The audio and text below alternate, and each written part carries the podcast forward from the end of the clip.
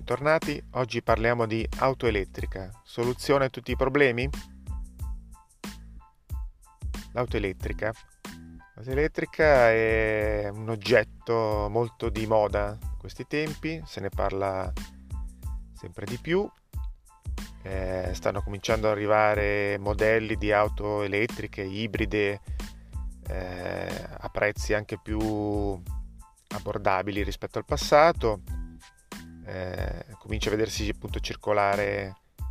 un po' più di auto con queste tecnologie rispetto a prima.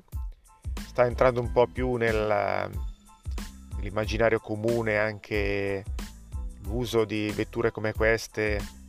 eh, per la quotidianità eh, e riferite anche a, come già detto a modelli di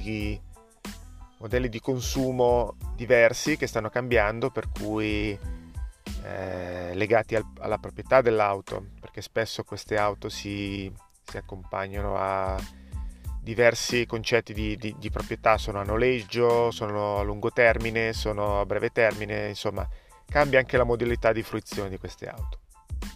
Ma sono veramente una soluzione affidabile, sono veramente la soluzione a tutti i problemi di inquinamento, mobilità e tutto il resto? Eh, la risposta è no. Mi spiace deludere, ma non è la soluzione a tutto.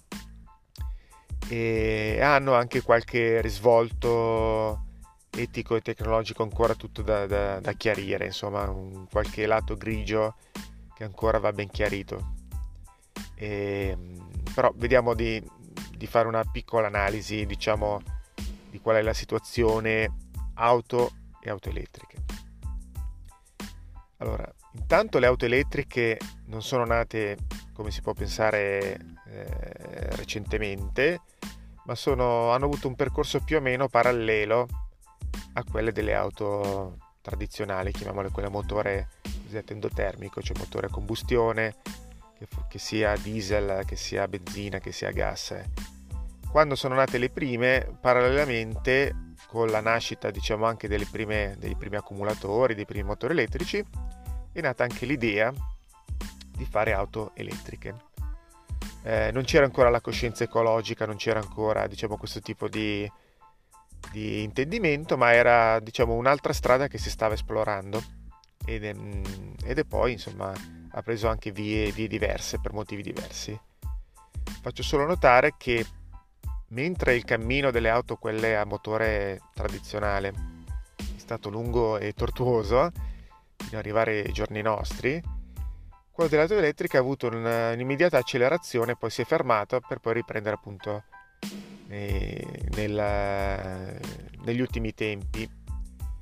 Ehm, una curiosità è che eh, la prima auto che ha superato i 100 km/h come velocità è stata un'auto elettrica ed è stato nel 1899, quindi voglio dire ben prima che si sviluppassero tutti i modelli a motore appunto tradizionale che potessero poi raggiungere questa velocità. Già nel 1899 la Jamais Contant, una macchina appunto elettrica fatta un po' forma di razzo, eh, ha raggiunto, ha superato i 100 km/h. Dopodiché mh, tutto è rimasto fermo. Negli anni si sono susseguiti poi voci di, eh, specialmente durante gli anni 70 quando c'è stata la crisi petrolifera, di fantomatiche auto che erano già pronte nel cassetto e che non sono mai state messe in produzione. Eh, negli anni 80 si è provato a rilanciare un po' l'auto elettrica, eh, anche la Fiat si era lanciata a fare dei modelli, ricordo la Panda, la 600, la 500 versione elettrica con tecnologie però che erano sostanzialmente eh, adattamenti delle auto tradizionali invece del motore endotermico con motore elettrico. Quindi telaio, scocca, sospensioni il tutto era più o meno standard calibrato per un'auto tradizionale modificata poi per motore elettrico. Gli accumulatori erano ancora quelli al piombo quelli che la cosiddetta batteria dell'auto che che abbiamo più o meno tutti in nostra automobile, moltiplicata per X, per, per quanti ce ne stavano, con il peso, l'ingombro eccetera eccetera. Quindi i risultati non sono stati poi soddisfacenti in quanto a autonomia in quanto a durata delle batterie eccetera eccetera. Ehm, negli ultimi anni con l'evoluzione delle batterie legate più a diciamo all'evoluzione legata ai dispositivi mobili che sono appunto i cellulari i tablet i computer portatili che con queste esigenze di mobilità sempre maggiore si sono sviluppate batterie sempre più efficienti con nuove tecnologie, eh, zinco carbone, zinco, eh, adesso i vari eh, idruri, eccetera, eccetera, ci sono appunto metalli rari e tutto quello che riuscisse a condensare soprattutto una batteria efficiente, che si ricaricasse abbastanza in fretta e che avesse sufficiente carica. E quindi è rinata insieme a questo un po' l'idea della, dell'auto elettrica perché appunto se gli accumulatori che erano il maggiore problema eh, cominciavano a alleggerirsi, diventare più, più, comodi, anche più flessibili nel senso come installazioni eccetera e, e quindi più adatti anche a un uso di quel tipo si è cominciato un po' a sperimentare e eh, parallelamente appunto sono nati i primi modelli di auto ibride, ibrido appunto è una modalità eh, in cui c'è un motore tradizionale, un motore elettrico che lavorano più o meno in sinergia uno con l'altro e tutte anche le varie tecniche di recupero energetico dei freni e, e, e quant'altro. Il vero là che ha fatto partire un po' tutta la rivoluzione, lo sappiamo bene, anche qui è un'operazione un po' che è stata contestata, che è stata discussa, però in realtà bisogna dargli il merito che ha rilanciato un po' questo filone, è stato appunto Tesla, Tesla inteso come Elon Musk, che ha, si è lanciato in questo pazzo progetto e quanto pare, se, se i numeri, insomma anche qui ogni tanto ci sono notizie di crisi, di crisi finanziarie, di crisi produttive, cose di questo genere, però appunto a quanto pare è riuscito a dare il là, a dare la sveglia a tutti gli altri produttori che comunque in qualche modo si stanno adattando. Eh, inizialmente sono un po' corsi ai ripari in fretta e furia, buttando fuori magari dei modelli elettrici che erano comunque un adattamento di quelli tradizionali, facendo vedere che anche loro avevano la versione elettrica eh, ultimamente stanno uscendo dei modelli che sono specificatamente elettrici, come la Tesla, nel senso che la Tesla è una macchina che prima non esisteva e quando è nata è già stata concepita per essere full elettrica, completamente elettrica. Anche qui possiamo fare un, un discorso particolare. Non sono convinto che le auto full electric siano anche qui la soluzione perché purtroppo eh, hanno ancora parecchi dubbi sull'affidabilità e su diciamo, la durata e l'autonomia e soprattutto non c'è ancora una rete quantomeno europea e italiana soprattutto di colonnine che possono garantire quella mobilità mh, pari a quella diciamo della, della, dell'auto tradizionale non c'è una rete distributiva che copra sufficientemente anche se sono stati fatti diversi esperimenti per, eh, per sfatare questa cosa, eh, rimane comunque il calcolo diciamo, di uso giornaliero, eh, la Tesla rimane comunque una vettura di fascia molto alta, cioè non è comunque accessibile a tutti. Eh, rimane comunque un'auto dalle prestazioni elevate e accessibile a una fascia di persone che comunque hanno un reddito di un certo tipo e non è proprio un'auto popolare e diffusissima. Eh, per cui insomma ci sono queste, queste, controversie sul fatto che sia comunque adatta o meno. È un'auto che, un'auto che va bene, che funziona, ne sono state vendute tante, però non è, non è propriamente popolare, diciamo così. Discorso diverso sono le auto ibride. Eh, anche qui ci sono le ibride, quelle chiamiamole a ciclo chiuso, in cui eh, è il motore endotermico che alimenta le batterie e, e lavorano in coppia e poi c'è tutta l'elettronica che, che, governa un po' i vari bilanciamenti E poi ci sono le, le ibride cosiddette plug-in, quelle che oltre a fare questo tipo di, di, lavoro possono anche essere ricaricate alla presa. E questa forse secondo me è la soluzione più interessante perché eh, hanno sufficiente autonomia per garantire i brevi spostamenti, i, cas- i classici casa, lavoro, scuola, eccetera, eccetera, e, ehm, e quindi hanno la possibilità di, di, lavorare tantissimo in elettrico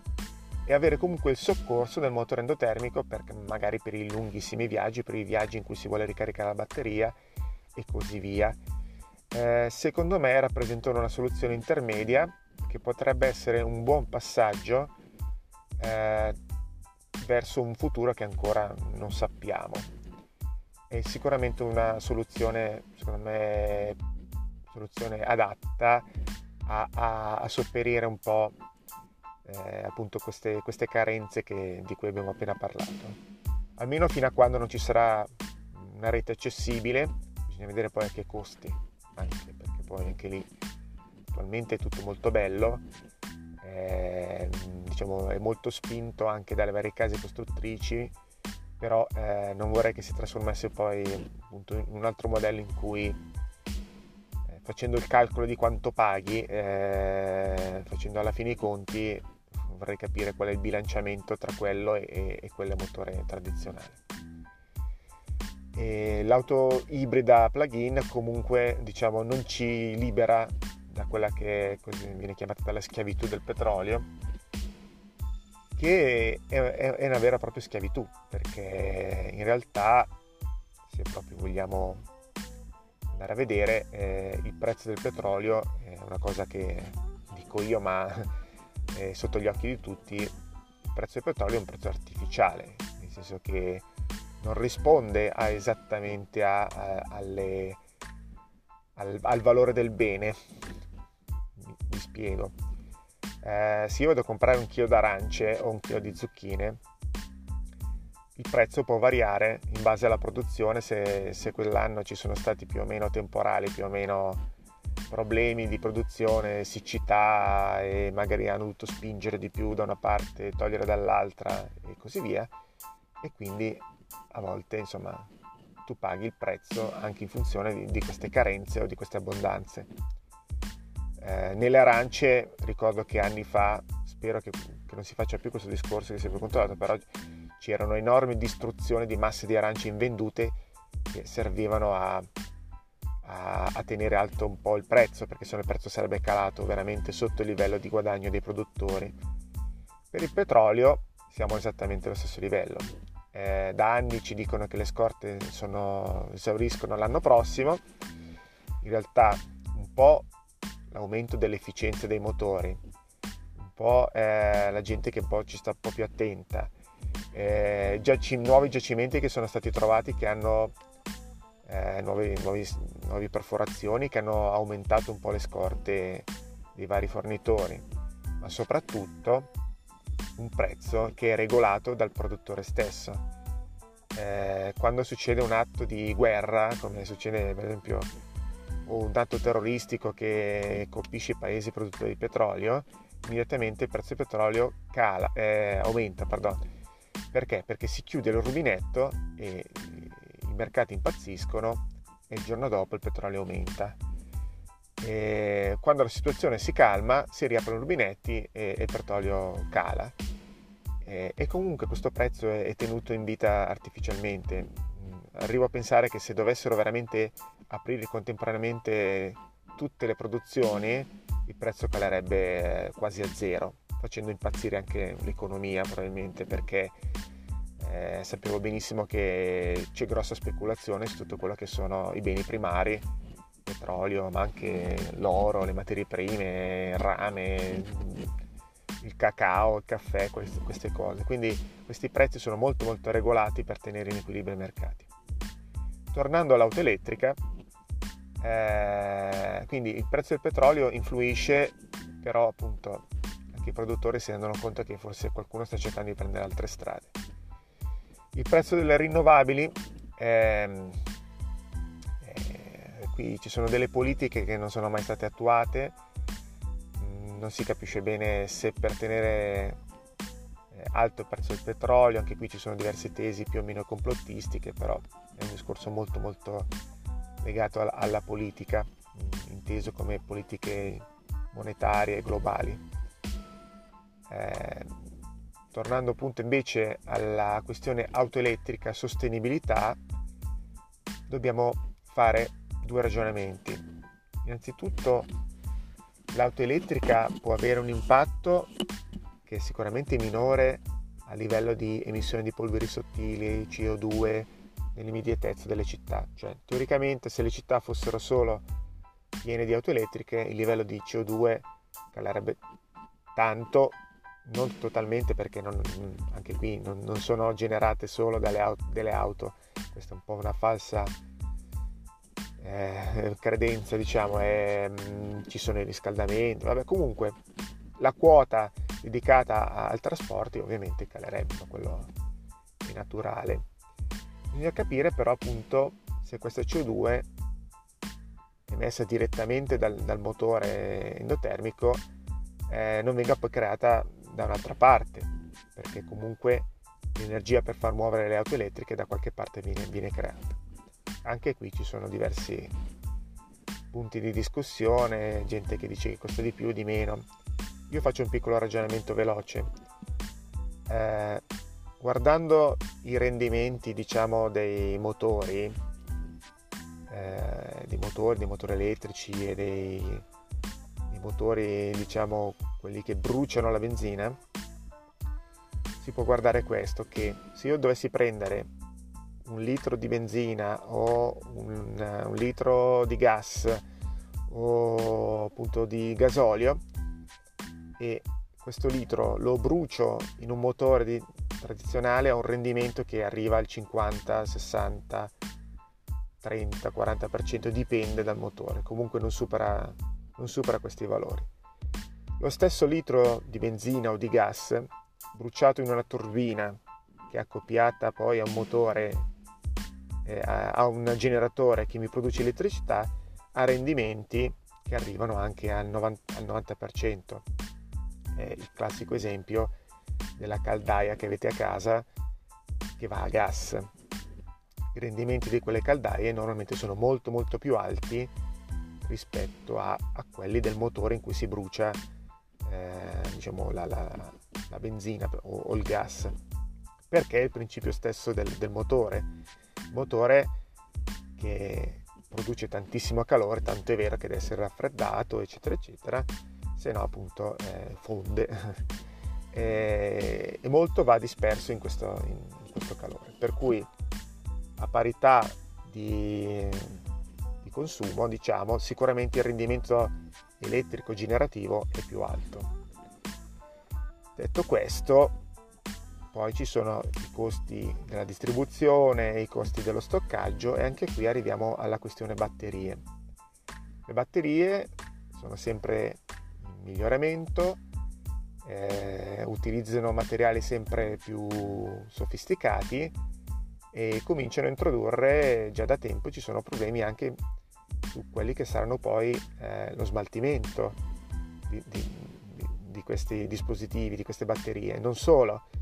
ma già alla do, dove vengono presi questi materiali rari? Purtroppo, cioè, qui la natura è veramente incredibile va a mettere, diciamo così, i giacimenti rari nei posti dove sono già i posti più poveri del, del pianeta e per cui eh, in Bolivia, anche posti lì, ci sono questi enormi giacimenti di litio dove ovviamente viene utilizzata la manodopera locale a basso costo, in schiavitù, in condizioni che conosciamo tutti, da lì esce fuori il litio e poi viene usato per le nostre batterie, eccetera, eccetera eh, anche qui si pone un problema etico, è giusto?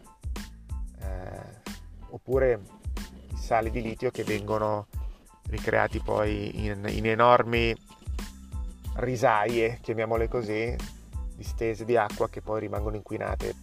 per, per l'eternità. Insomma, ci sono dei risvolti etici e ambientali che, che, che sono pesanti, che non sono così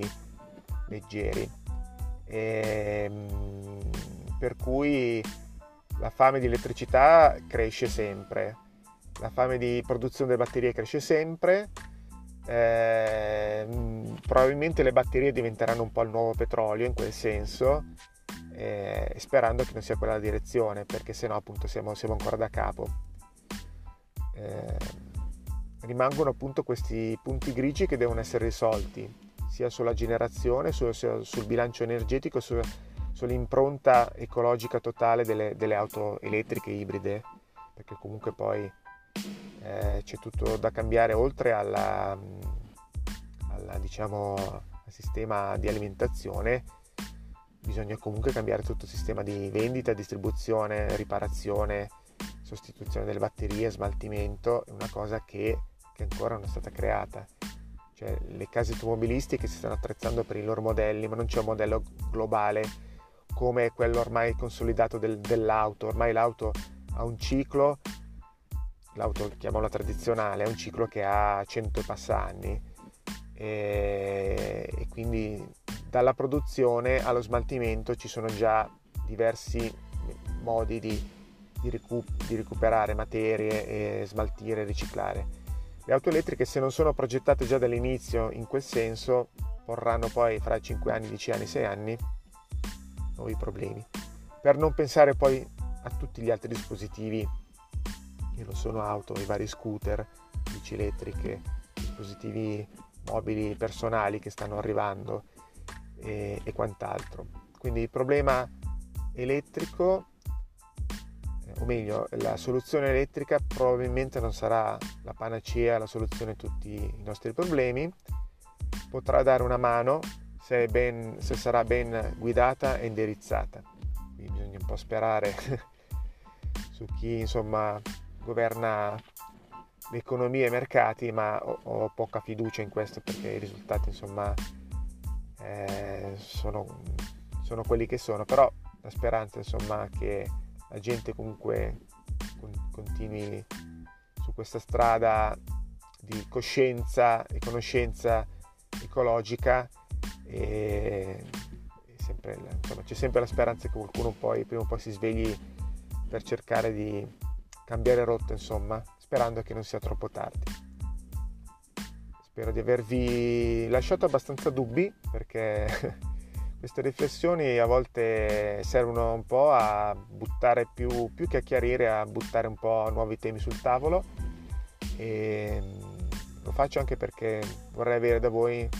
qualche stimolo di discussione, qualche risposta e l'aspetto al solito qui sui social